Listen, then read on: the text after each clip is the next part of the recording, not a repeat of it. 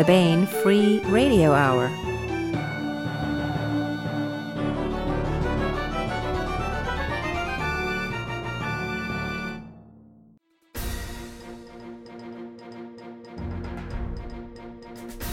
On the podcast, solving the crimes against humanity with a giant magnifying glass as big as the super blood wolf moon, zeroed in on that guy in the insane asylum who has somehow gotten his hands on the remote control for reality.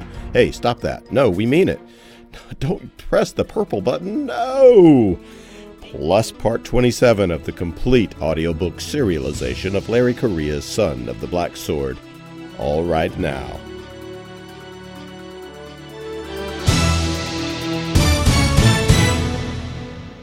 Welcome to the Baen Free Radio Hour podcast. It's an honor to have you along. I'm Baen editor Tony Daniel. This time we talk with James L. Cambias about his science fiction novel Arkad's World. This is a book in the great tradition of Heinlein and Kipling, and there's a touch of Andre Norton planetary quest in there as well. It's really, really fun stuff. Jim Cambias has created a wonderful panoply of alien species and a very winning sort of Kim like hero in Arkad. It's really good stuff, and Jim will tell us all about it. Plus, we continue with the complete audiobook serialization of Larry Correia's high fantasy novel, Son of the Black Sword. Now, here's the news.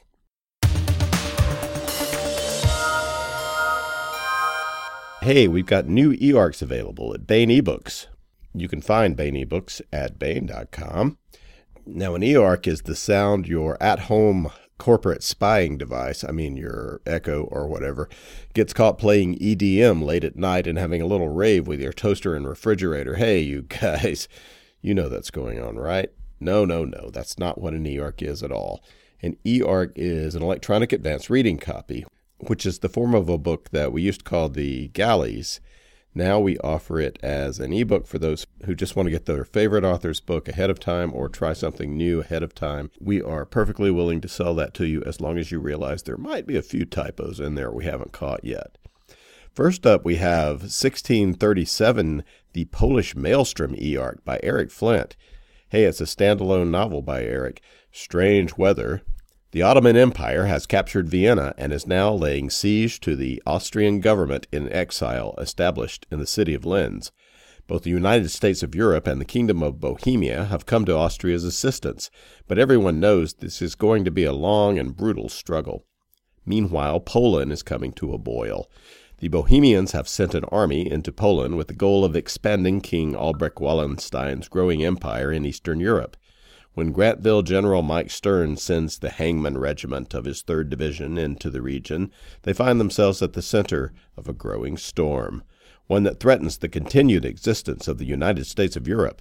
The maelstrom in Poland grows and grows and grows. Will it drag all its displaced Americans and their allies down with it? Also out in eARC is A Witch in Time by William Mark Simmons. Something Wiccan this way comes. As founder of After Dark Investigations, half vampire Christopher Csejthe has seen his fair share of the seedy side of the supernatural world. Most recently, someone cut the gas line of his SUV and then ran over him with his semi truck while he waited for a tow. But this is the third time Chris has died. It's old hat at this point now for him. Awakened in a world he doesn't quite recognize, he'll have to use his wits to keep the supernatural world at bay. Interpol is interested in some of his associations with Vlad Dracul's grandson, better known as Dracula, and a trio of witches from Greek myth want him dead, and for good this time. Bad enough, but what's worse is that the IRS is looking into his tax returns. A Witch in Time E-Arc by William Mark Simmons, and uh, 1637 the Polish Maelstrom e-arc by Eric Flint are now available exclusively at Baen eBooks. Check them out, get them, and read them.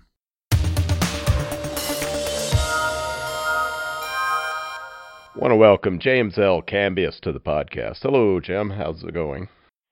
Pretty well, thank you. Glad to be here. Great. Uh, James L. Cambias is a writer, game designer, and co-founder of Zygote Games. He has been nominated for the James Tiptree for the James Tiptree Jr. Award and the 2001 John W. Campbell, Campbell Award for Best New Writer. And he lives in Western Massachusetts. And we at Baen have put out a new book by Jim Cambias. Now at booksellers everywhere is a new novel. It's called Arkad's World, and this is this is something in the classic, um, just science fiction adventure realm. That's that's really a wonderful, uh, a wonderful um, quest novel. So, Jim, tell us a little bit about maybe uh, the genesis of um, of the book. You, you, before we get into the book itself, uh, maybe you can give us an idea of um, why you decided how this came to you. Well, it um, it came to me because I uh, I I felt like there weren't enough boys' adventure novels being written in science fiction anymore. Um, uh, it's always been a, a, a way that people have dismissed science fiction, saying, "Oh well, it's just boys' adventures." Um, but uh, when we live in a time when one of the uh, main problems in education is getting boys to read, which uh, you know you can find any number of concerned articles about. Um, yeah, sure. I've written a couple. so, exactly, yeah. and and so you know, um, I felt like we're not serving what was originally science fiction's core constituency. So I wanted to to step up. Um, yeah. Do you are you influenced by the? It sounds like you are by like the Heinlein Juvies and the um, and Andre Norton's uh, great stories, that sort of thing. Well, certainly the Heinlein juveniles, yes. Um, I, I have to confess, I've only read Andre Norton. I think I read the first Andre Norton book I've ever read just last year. Um, I was never a big fan of of Norton as a as a when I was a boy. Um, I'm not sure why. My I know my school library had them. Um, I remember some of the covers, but I don't.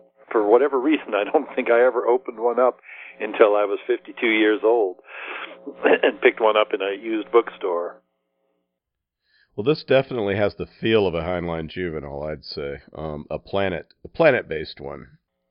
Yes, well, sort of my. Um, he was one of my inspirations. Of course, another one was um, Kim by Rudyard Kipling. Um, uh, that's Absolutely. one of my favorite novels, and um, it is such a, an, a, a you know a, a, a affectionate and glowing portrayal of India as Kipling remembered it from when he was a child growing up there, and so um, there's definitely a lot of Kim in in Arkad's DNA. In fact, there's even a little bit of a very inside joke hidden in Arkad's name, um, because um, Arkad, the, the word actually means friend, and of course in Kipling, one of uh, one of Kim's nicknames uh, among his uh, acquaintances was "Little Friend of All the World," and so that was in there deliberately. Yeah, and the uh, the sort of uh, society of all sorts of cultures all coming together in a sort of uh, giant marketplace planet kind of uh, kind of deal has has that feel as well that um, yes I was I was sort of deliberately trying to, to recreate that that feel um, and then of course there's a lot of Treasure Island in the book as well a group of people going off on a treasure hunt and uh, there's some conflicting agendas among the treasure hunters that we don't know about until things start to fall apart. Um, and um, uh, there's, of course, a dash of the Jungle Book, also by Kipling, because Arkad can communicate with all of the different alien species inhabiting the planet Siavusa, whereas his human companions can't for the most part. So in a way, it's not unlike Mowgli talking with all the, the people of the jungle, as he calls them in, in the Jungle Books, the different species. Yeah, now that you talk about it, you know, I could see a lot of Kipling in in in this. So, um, I guess should we talk about the world first and then about Arkad's character, um, or would you like to dive in and talk about Arkad himself? The planet is called Siavusa, um, and the city that we find uh, Arkad in is Ayaviz.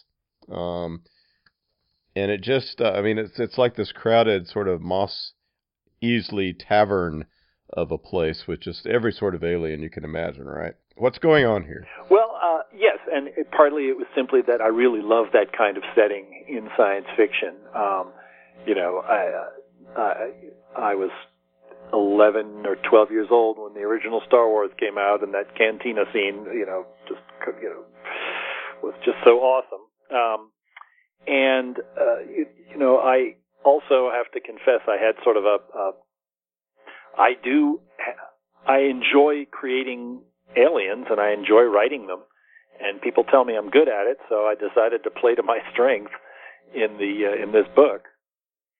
So, you know, all right, people like my aliens, fine. Here's a whole bunch of my aliens. Um,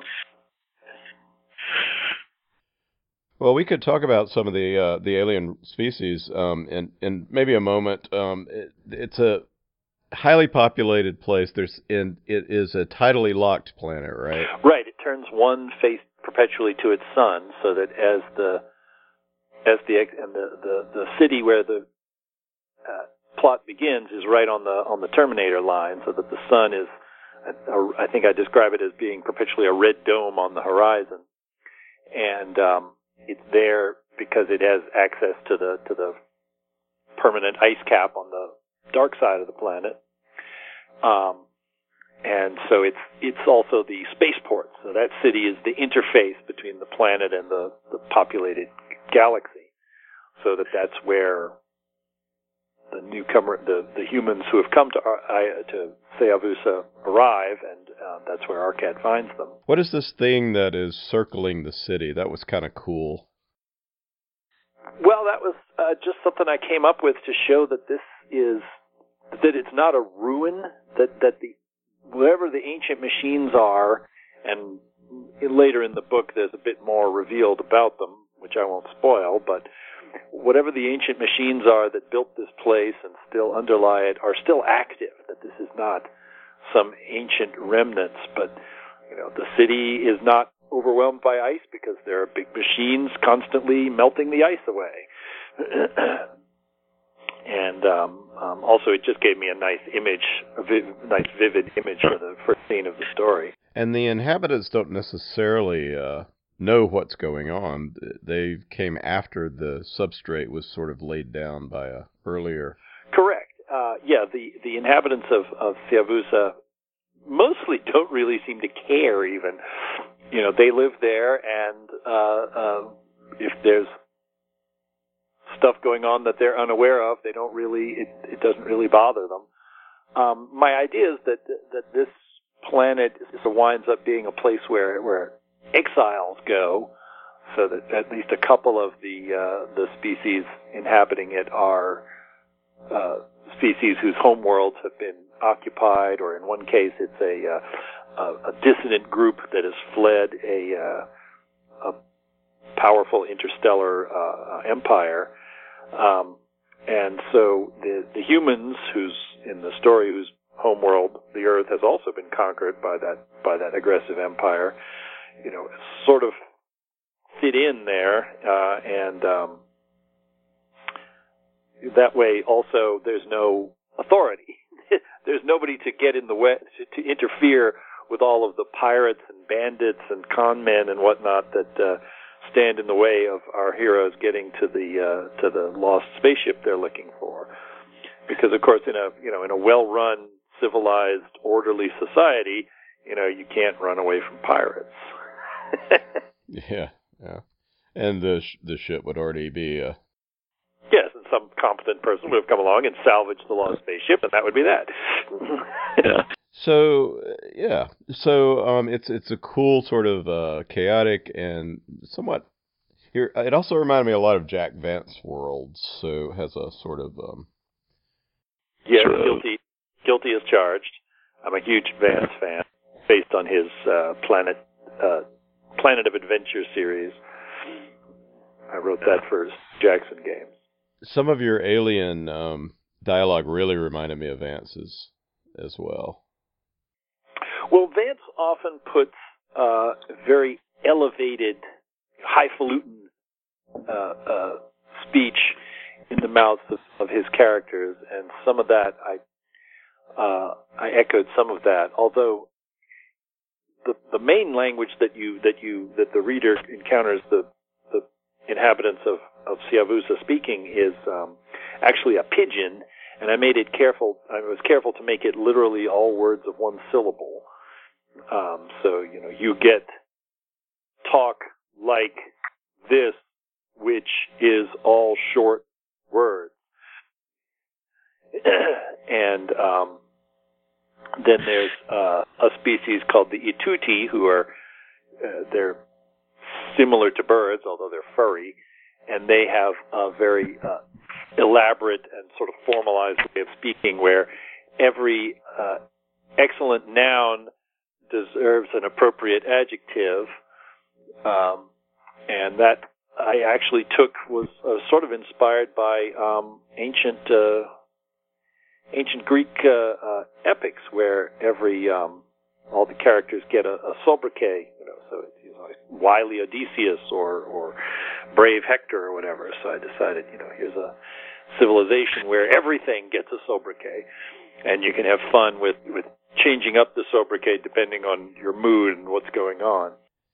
Yeah, it's it's uh, there's some great stuff in here. I love. Uh, I was going to bring this up um, in a bit, but um, there's a particular exchange where uh, where Arkad's friend is talking about a girl, uh, Itu E, who he's he's courting, and he says, "Lovely Atet has jealous suitors who resent handsome Taitu's romantic success."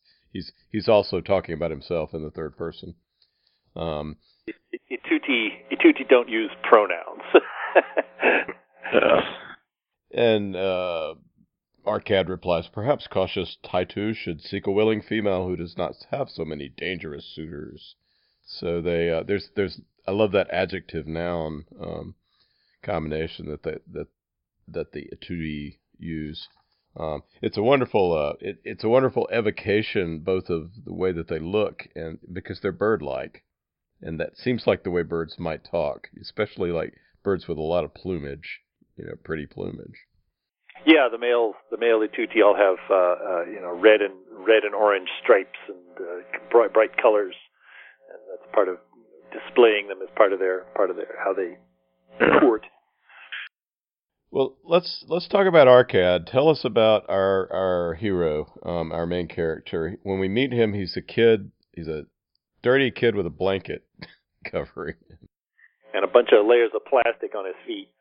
Um, I had some discussion with uh, some people in my writing workshop about Arkad's personality because they felt that at least one person suggested that maybe he should be a little more, I don't know, uh, damaged seeming because he's he's sort of grown up, you know, completely on his own on the streets.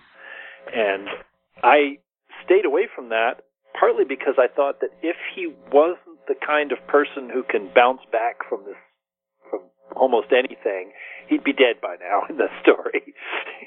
you know that mm-hmm. for him for him to be a survivor, he has to have a survivor personality, which means he has to be, you know, pretty emotionally uh, sturdy and resourceful. So Arkad is very sturdy and resourceful. He uh, he you know is not the sort of person to give up on anything, uh, and he's uh, constantly uh, constantly, you know, very aware of his situation all the time. You know, he has survived partly by being aware of everything around him. There's a, a scene I put in at one point where he is, you know, encountering humans for the first time and is is you know reading them the way that one reads people, and then he realizes that for the first time practically in his life he's with people who can read him back you know, that they can also tell what he is thinking and feeling just by looking at him, which most of the other species on Siavusa, you know, don't bother with because there's only one Arkad on the planet. So why would they bother? Yeah, he's even uh, he's at one point worried because he's attracted to one of these humans and uh, he's never had to um, to hide his attraction before. yes, he has a little embar- uh, some embarrassing moments there, but um, and of course that's that's another element is that yes, there is a, a love story, uh, ultimately a, a slightly tragic love story in the in this book, but. Um, yeah, well, let's um, maybe set up the aliens a little bit more before we talk about the humans that that Arkad encounters. Let's talk about Arkad's background. So he um, he does he does remember his mother, but he has grown up. He's grown up an orphan, but he does have a memory of his mother, and he has a, a sort of aid that helps him, right?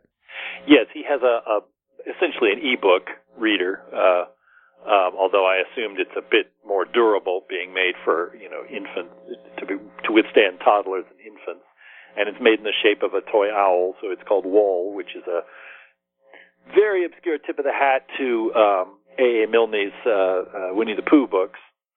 Um, uh, there's the, in the frontispiece, the, the end pages of the uh, collected Winnie the Pooh stories. There's signatures by all of the characters, and Owl signs his name Wol because one of the running jokes in Winnie the Pooh, of course, is that Owl is not very wise at all and doesn't actually know how to read. um, so anyway, Wol is, is Arkad's uh, uh, book, and it's got, well, among other things, most of the classics of children's literature for the past two centuries in it, so that, um, you know, that's a lot of what Arkad knows about human society is based on books and stories.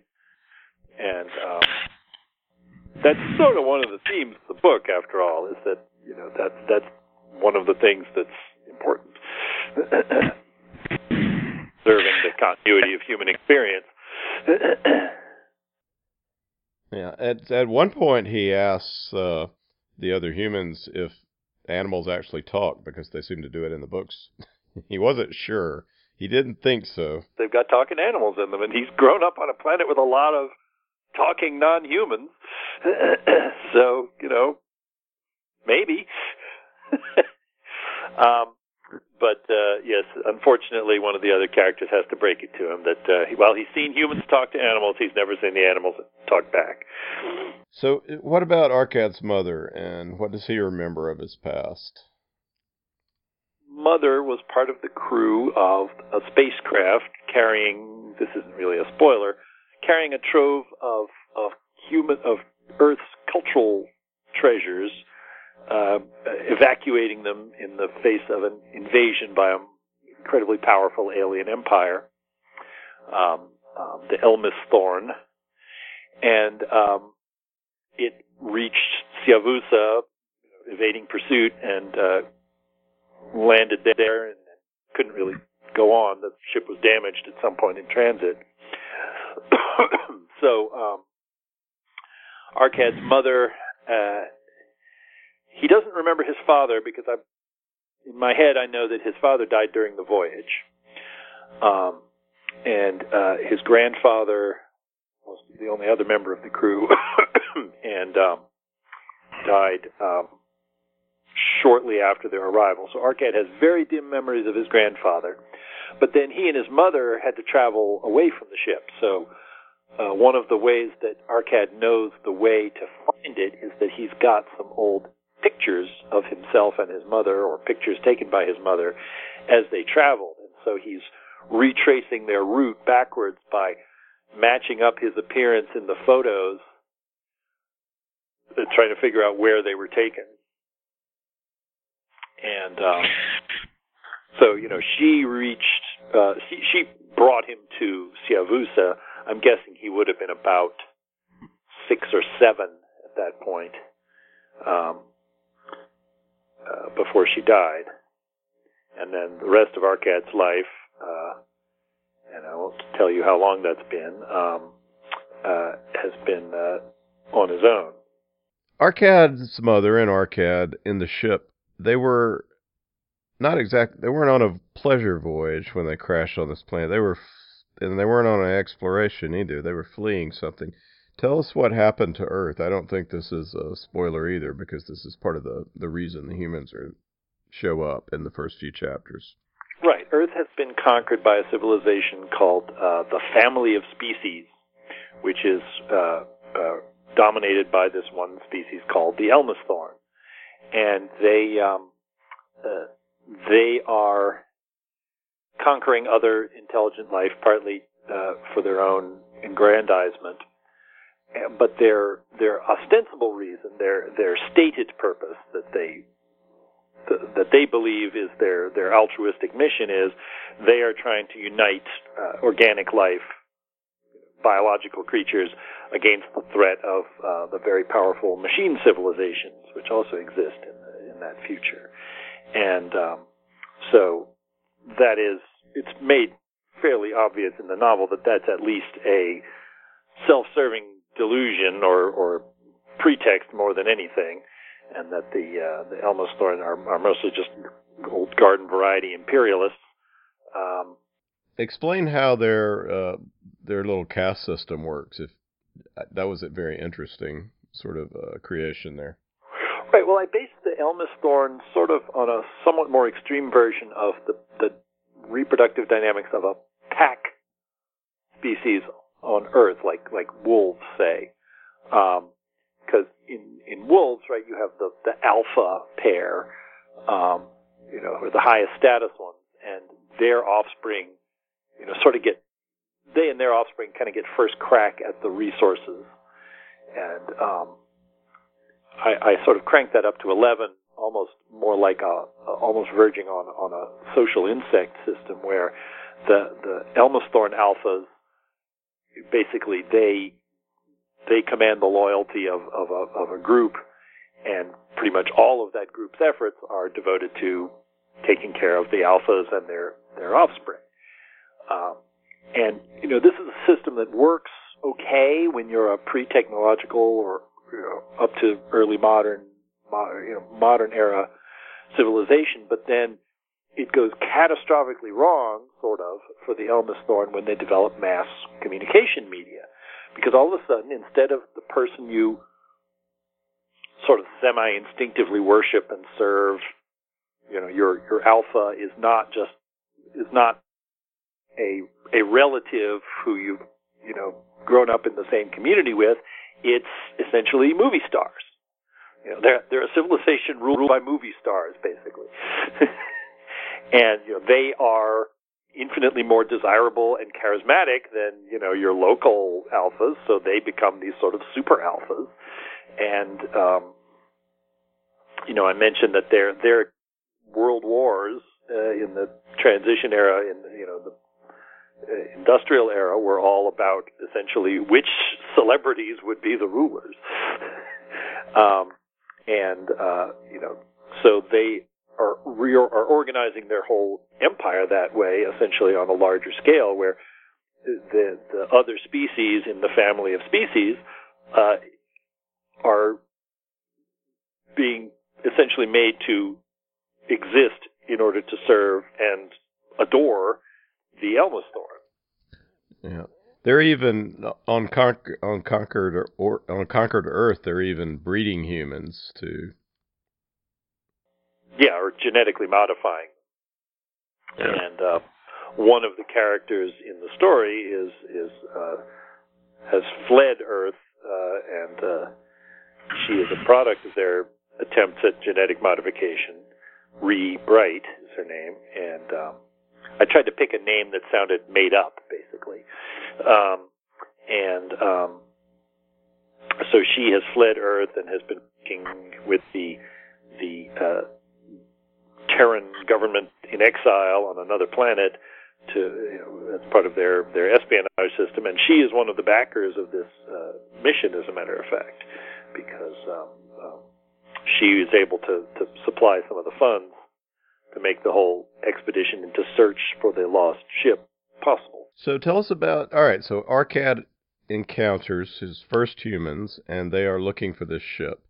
Um, who are they, and why are they looking for it? What do they hope to gain? Well, they're looking for it because the ship, the Rosetta, is carrying just an absolute treasure trove of historical and cultural artifacts from Earth.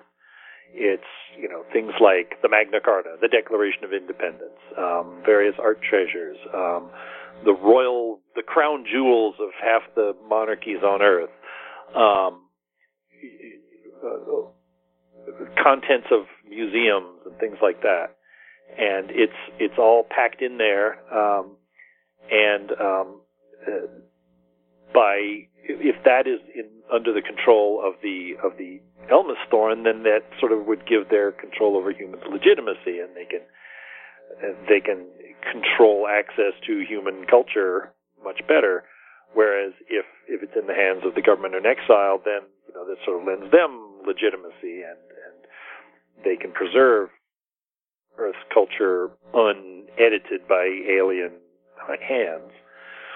Um, and so that's you know a, a pretty valuable treasure to be searching for, much better than a bunch of Yeah. silver. It's got the Constitution and, and things like that in there. Right. Yes. You know, it's, it's the national. It's every country's national archive and and crown jewels and and national history museum all stuffed into one spaceship. I mentioned that there were, I think, three similar ship, three ships of that type, and the other two uh, got away. I think. Um, but the, the the Rosetta, that's this one, was lost. So it's a it's a big chunk of humanity's heritage is on board. And um, so the, the the team looking for it are um, Jacob Sato, who is a uh, archaeologist, basically a historian. Um, my uh, my capsule description of him is uh, you know Indiana Jones in space. um, he is looking for the for the um, for the Rosetta and is sort of the only person who who thinks it's possible to find it. Everybody else has more or less written it off as lost. Um, he has gotten Ree to to support it, uh, the the uh, expedition, and come along as his uh, as his backer, and also she has valuable skills of her own. Uh, and then uh, the third member of that team is a young woman named Baichi, who is uh, unique. She is a a cyborg, basically. She is the product of one of the machine civilizations uh, as a failed attempt to create an intermediary between humans and the machine civilization. And um, she was the only survivor of a whole cohort of them. And the rest of the cohort went bad spectacularly, um, uh, partly because the machines, of course, really don't understand didn't quite understand what they were doing, so they decided, well, instead of having this prolonged childhood, we'll just, you know, educate these beings and, and force grow them to adulthood in about five years. So you have a bunch of five year olds with Superman level uh, strength and uh, invulnerability, um, uh, and uh, superhuman intelligence and and knowledge, but they're still kind of act like spoiled toddlers basically because they have not had any socializing. And um, so yes, things go badly. Baichi is the only one who survives, and uh, she is um, her her sort of she has sort of vowed to herself that that she won't let that happen to her. So she basically is is very tightly controlled. Everything she does and says is very very tightly controlled. Um, and uh, she is very she she has complete conscious control of her emotional state at all times. You know, unlike you or me, she can decide whether she is angry or happy or sad or uh, falling in love or whatever, and can prevent it. Um, and so she spends much of the novel uh, uh, making sure that she is not attracted to Arkad. Um, Yeah. She can also decide whether she needs to breathe or not, and some other. I figured I, I was trying to think about what would be a real, you know, plausible but still hard SF superhuman, and so yeah, basically she's got little tiny miniaturized. Uh, little tiny fusion power plants in all of her cells, you know. So she doesn't need uh, she doesn't need um, oxygen unless she wants to talk. She doesn't really need food either, uh, except in terms of you know raw materials when she was growing or something. But um, yeah, so she is uh, she is incredibly powerful. Uh, I worked out that the main limit on her abilities is heat. That that you know when she is when she is doing feats of super strength or whatever, she's going to be throwing off heat like a like a you know a big truck engine. you know, and and so at, Mhm. at some point there comes a point where like her you know her skin will be too hot to to, to for anyone to approach. and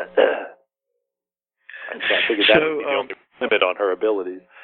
And she's uh, her very uh, this this sort of containedness, her her decision not to use this great strength is what's so appealing about her, as well as what's frustrating sometimes for for Arkad and the others.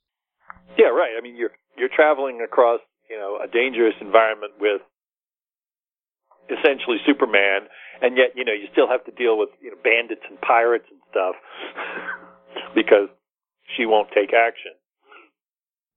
Jacob, our uh, Indiana Jones ish uh, leader, is um, he is a human.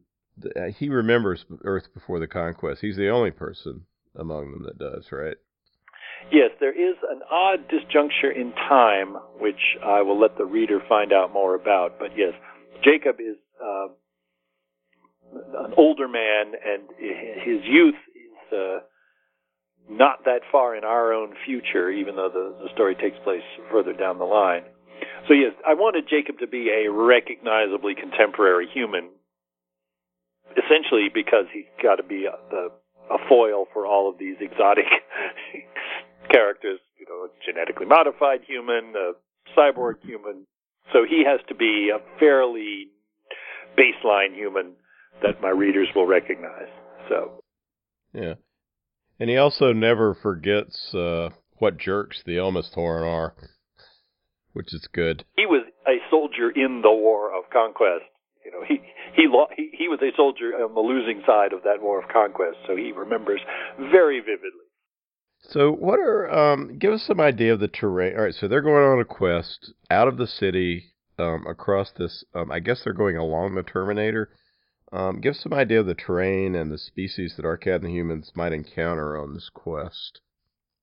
Sure. So uh, they set off from from the city Ayaviz, um, and uh, yes, as you say, travel along, travel southward along the the edge of the uh, the Terminator, uh, the the Shadowlands, I think I call it, um, and of course that terrain is.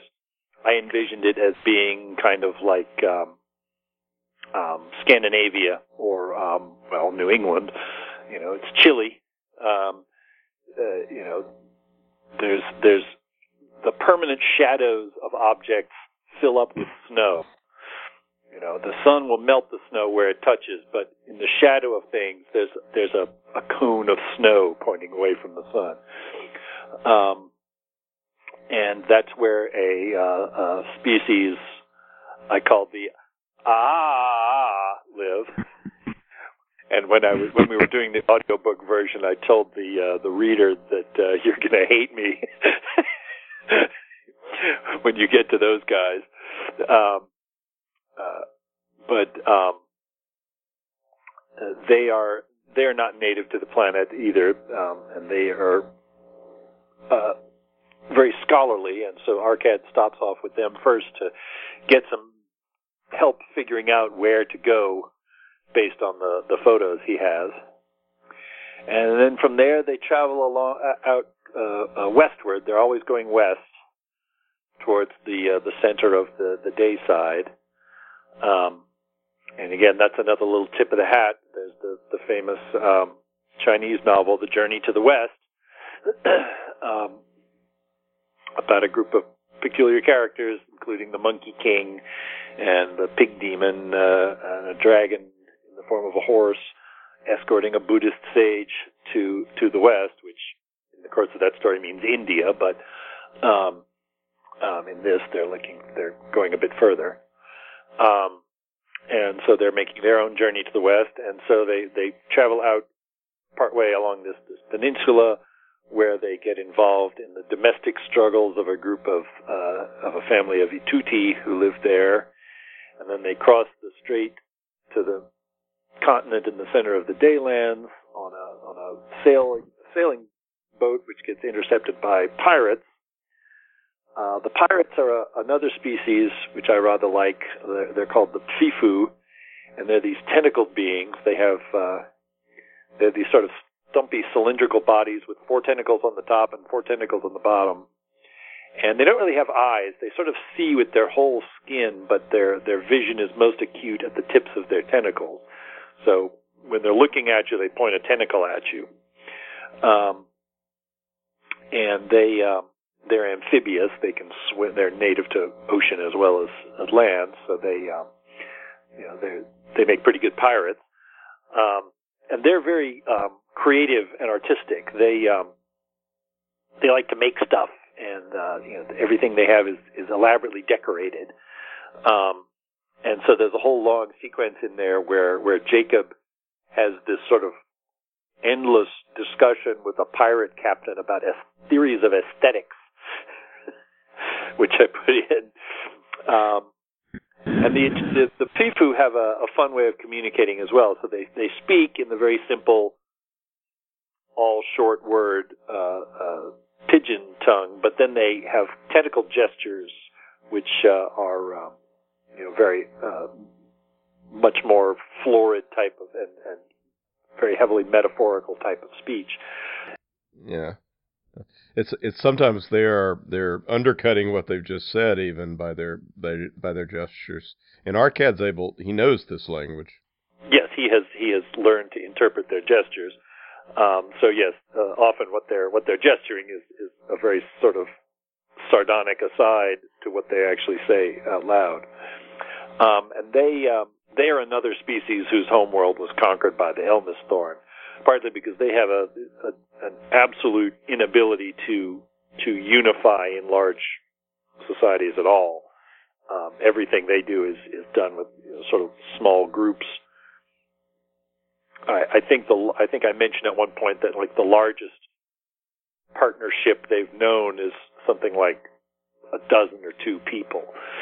I think it's two dozen individuals. Um, and so they they form these sort of family slash business partnerships like that, but then they can't really be loyal to any larger organization. So everything else is done essentially as a on contracts. So you know, when at one point later on in the story, we meet a uh, a Pfifu who was uh, what we would say basically the Secretary of Defense for his uh, for his space habitat that he lived in, you know, a space colony. But you know, instead of running for office or whatever or getting appointed, you you put in a bid for the job, and you get the contract for a set time. Yeah, the uh, the humans for a time work for. Is that the guy they work for to build the uh, the machine that will um, perhaps save the world or not? That is a wonderful. Uh, I don't. We can't give it away, but uh, just just getting to that point in the book, that little it's a little gem of a uh, of a of a chapter. Um, it, it reminded me somewhat of the uh, like Stanislaw Lem's Cyberiad stories. Even it's almost allegorical. Yeah, there's a little bit. I, I although I have to say I'm going to be kind of a, a spoil sport here. I tend to shy away from actual allegory in my stories. If aliens resemble thing, if, if things that my aliens are doing, you know, seems to have relevance to contemporary human society, well, that's just a fortunate coincidence. But I try to make the aliens exist on their own terms. You know, they're, they're aliens first. yeah, sure. Well, this was more a philosophical point than uh, a point about humans in particular. um, about the futility of of uh, something, I guess.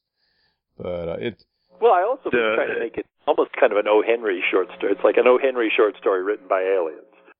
It is. It is. It, it's great, and uh, it's. I mean, it's something that um, will be a great little uh, nugget for the reader when they get there. Um, so, uh, what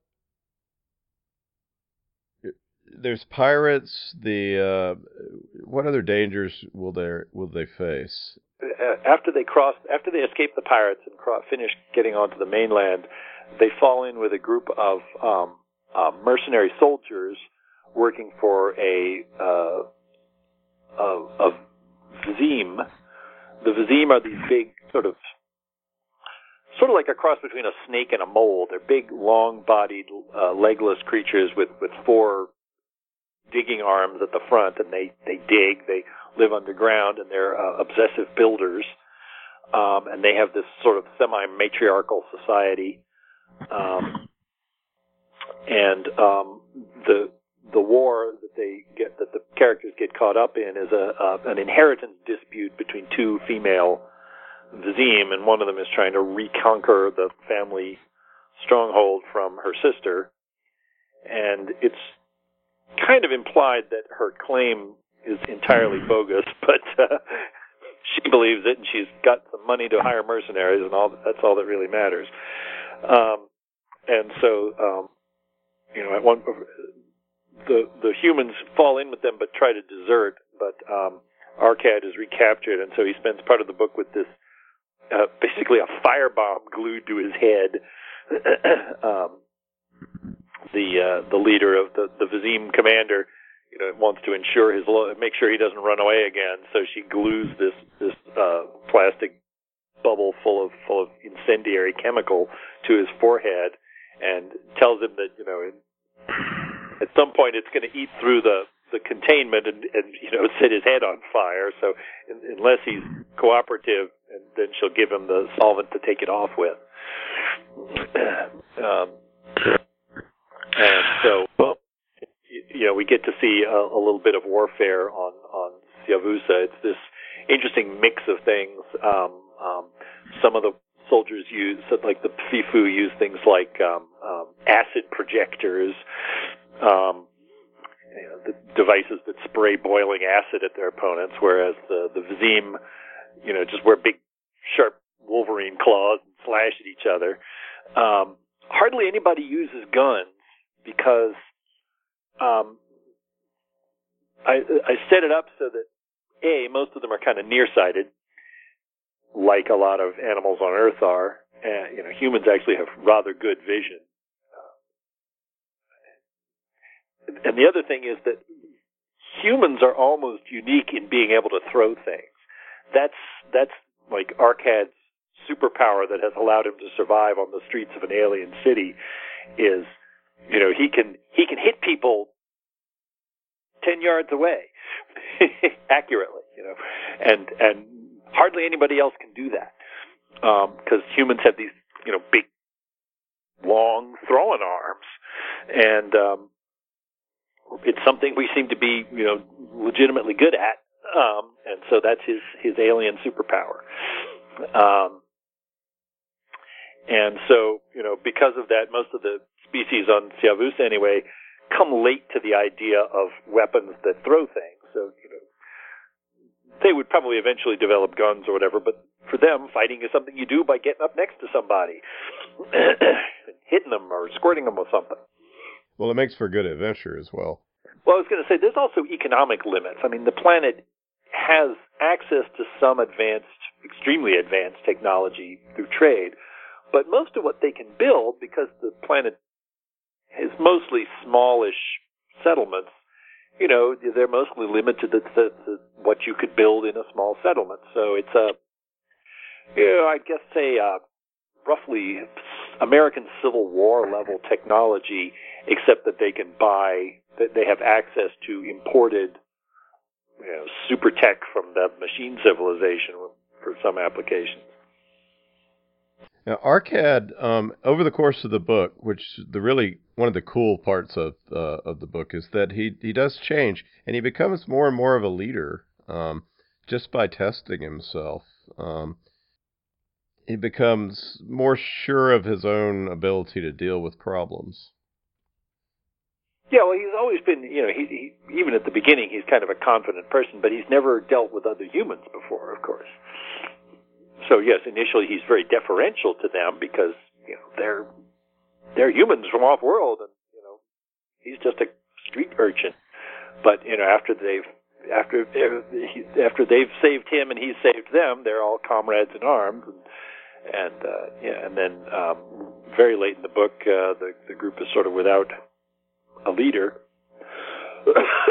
for reasons which I won't spoil, and um, somebody has to step up. So, well, let's leave it there with the book. Um, it, what else would would you like to say about it that um, that might? Um... I mean, I, as I said, you know, I originally envisioned it as as a it, it's published as a novel for adults, and and there's certainly I think I included enough levels of there's enough levels of story going on that you know a, a, a younger reader can read it just for the for what happens next, and an adult can read it for the characters and the uh, the speculations about alien societies and whatnot. Um, but um, I had originally actually uh, tried to pitch it as a you know a suitable anyway for younger readers. Um, you know, so I think it's. Uh, I think if you if you know a bright twelve uh, year old or whatever, uh, uh, that would be uh, you know that's sort of who I had in mind when I was writing this book. Yeah, and the main character is is fifteen or so, right? It's, uh, for a bright twelve year old, and then the same bright twelve year old twenty years later is who this novel is. Yeah. Well, didn't Heinlein say he was essentially writing science fiction books, the same science fiction books he would write with adult for adults, except that his main characters were uh, just happened to be uh, teenagers in the in the juveniles. Kids don't like kids don't necessarily read stories about kids. you know, um, uh, Huckleberry Finn was not written as a children's book. Speaking of another bit of the book's DNA. mm-hmm. Well, what are you uh, what are you working on now, Jim? What's your current project that you have underway? Project, which I'm nearly finished with, uh, is a contemporary fantasy novel. It's called The Initiate, and it's um, I suppose the elevator pitch is something like if Harry Potter was John Wick. It's um, um, a man has joined a secretive, uh, powerful organization of magicians in the modern world, real wizards in the modern world and is trying to destroy them. And um, so, you know, he spends a lot of time being paranoid because, you know, if if uh, if the if the police learn your name, they can put out an APB on you and freeze your bank account. If wizards learn your name, they can send demons after you. um, so, um, you know, it's, it mostly takes place in and around New York. Um, and so I've been learning a lot about that city. Um, and uh, uh, it's it's nearly done, and I'm hoping to get it to my publisher in the next couple of weeks. Well, that's very cool. That sounds great. But um, out right now at booksellers everywhere is Arkad's World, this uh, great science fiction uh, novel by James L. Cambias. Uh, Jim, thank you so much for talking to us about um, Arkad's World today. Well, thank you very much for having me on. Uh, this has been great, and uh, I'm, I'm looking forward to hearing the podcast.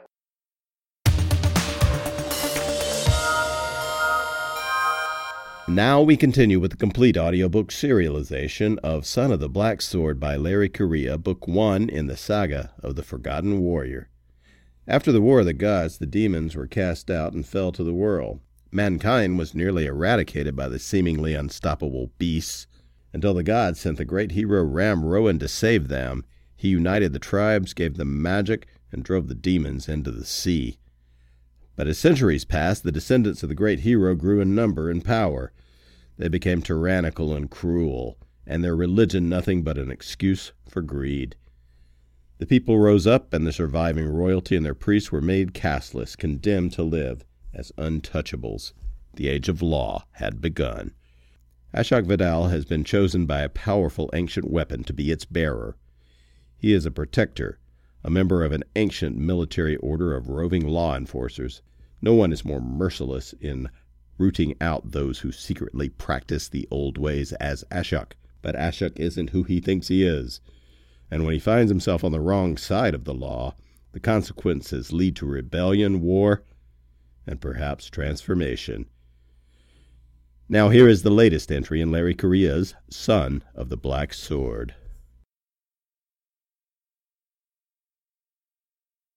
Chapter 18 Where's your cane? Papka asked. I threw it in the river, Jagdish answered. He'd be damned if he presented himself to his new assignment looking like a cripple. Besides, his leg only really hurt in the mornings, or when it was too cold or too hot. or when he walked, or put too much weight on it. He spread his arms so he could see his new uniform. How do I look? he asked his new bride. Like the finest warrior in all of Vadal, she lied. Or perhaps she was still so happy to have been assigned a higher status husband that she actually believed that.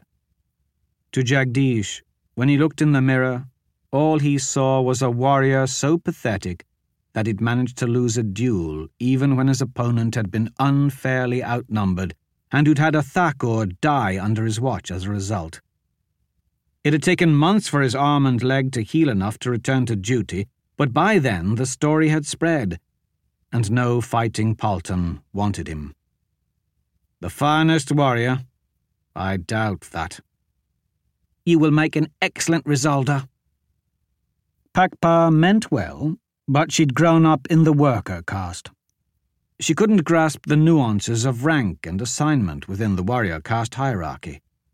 To her, being married off to a miserable failure of a soldier was still a huge step up in life.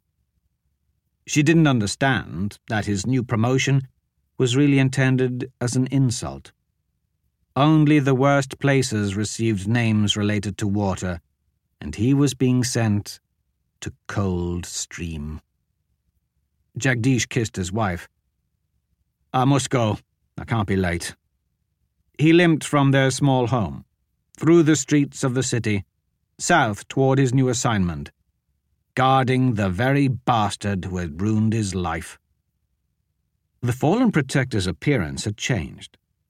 He'd not shaved or cut his hair since the slaughter. His beard was long and unkempt, his hair wild and filthy, and now he truly looked like the castless dog that he was. Like the other prisoners, he was dressed in grey rags. The only noticeable difference was that sword. What does he do? Nothing much, Risaldar Jagdish. The prison guard told him. We let them out into the yard for most of the afternoon, but he keeps to himself. I think the other prisoners are scared of him. He exercises, sword forms mostly, then runs several laps around the yard. But that's it. When their time is up, we ask him to return to his cell, and he does. Then he just sits there and stares off into nothing. Jagdish stood at the tower railing looking down into the yard and the prisoners who had segregated themselves into groups. Most of them were here because of crimes not severe enough to warrant execution, but a judge had found them to have temperaments unfit for a period of slavery. His new charges were mostly thieves, debtors, and deserters. The roster said he had a few murderers and rapists from the warrior caste who would serve their time and then be returned to duty, where murder and rape weren't necessarily crimes, as long as they remembered to only do it to their approved enemies and not their own people. He also had some workers guilty of that level of crime who'd not been executed, which told him they came from families with enough money to bribe a judge.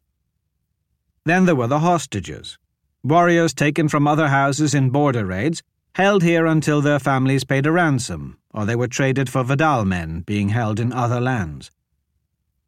But none of those mundane prisoners interested Jagdish right now. Has the prisoner caused any problems? He had 500 charges, but there was only one who could be called the prisoner. No, sir. He's unfailingly polite. In fact, Nayak Suchat was surprised by one of the more violent prisoners, who started choking him with a length of chain. Before any of us could get there, Ashok appeared and beheaded the attacker. Cut his head right off like it was nothing. Then he just walked back to his cell. Saved Suchat's life, more than likely. Yes, I'm sure they call him the Black Heart because it overflows with mercy. I wouldn't say that, Risaldar. It wasn't mercy so much as annoyance. He told the prisoners that were watching that he wouldn't abide anyone breaking the law in his presence. Scared them, that's for sure. Assaults have been down, and we've not had a single riot since he's been here. We used to have fights between the different hostage gangs all the time, but now they're all scared of getting on his bad side. Most of the prisoners seem happy, you know, having a bit of entertainment. The law didn't condemn them here to be happy, Nayak. Jagdish said. Not that he particularly cared about the nuances of the law. He just wanted to fulfill this dead end detail until a proper war started, because then his value as a border scout would far outweigh his reputation as a lousy personal guard. What do you mean, entertainment? The jewels, sir. Wait. You've not been told about the jewels? I'm a soldier. Nobody ever tells me anything. What jewels? Chief Judge Harter's orders. Anyone who wishes to try and take the magic sword is allowed to duel the prisoner for it. We're required to let them fight. They show up at all times. Not just warriors, but Harter even said to allow workers. Maybe he thinks somebody will get lucky, or the sword will find somebody it likes better. Hell, he's even let other men from other houses have a shot. Said if an outsider won, they'd be given a Vadal obligation and promoted to the first caste. That reeked of desperation. But a promotion to the highest status was a rare thing indeed. Jagdish watched the prisoner, who had found a lip of rock on the perimeter wall and was doing chin ups with his fingertips. How many has he beaten? I don't know. But probably every fool crazy enough to try and earn himself a better place in the entire region. So far, he's been here six months, so 45, maybe 50. I'd have to check the guest log at the gatehouse. I'm surprised you haven't heard. I've been preoccupied lately. We've even had a problem with spectators bribing guards to come inside so they can watch. That's what got our last Risaldar transferred. The judges must have not liked that one of us thought of a way to take bribes for something before they could. He trailed off when Jagdish didn't laugh. That nonsense ends. This is a prison, not a circus. Well, it's been like we've had our own personal arena and the prison has a champion gladiator. This must be how the first caste live in the capital, the guard said with a wistful tone. How many of these challengers has the prisoner killed? Not more than ten or twelve, I think. It looks like he tries to let them live. Most he soundly beats. Then he gives them a lecture about how to fight better before sending them on their way. Them who piss him off, though, they go into the furnace in parts. The Black Heart doesn't strike me as the patient sort, but he's got a particular sort of honour to him. The fact that one of his guards seemed so impressed by the prisoner annoyed Jagdish to no end. Only the lowest of his caste were given this assignment. There was never any chance for glory, but plenty of opportunity for failure. If they fulfilled their duty, none of their betters would ever notice, but if one of their prisoners escaped or killed a guard, there would be plenty of shame. The prison guards didn't get to do the things a warrior was born to do, so it was no surprise they would be impressed by a fighter of Blackheart's skill. I want to speak to him. You sure that's a good idea, sir? I mean, I heard you were there that night. Tomorrow, after exercise. Send the rest back to their cells, but have the prisoner stay in the yard. I will meet him alone. That night, Jagdish lay in bed beside Pakpa, thinking about what he was going to do the next day. Most would say it was foolish, but as a proud warrior, he couldn't let such an opportunity pass. Low-born, without any connections, the only other way he could rise in status was to become a war hero. A duel made perfect sense, except for that whole dying part.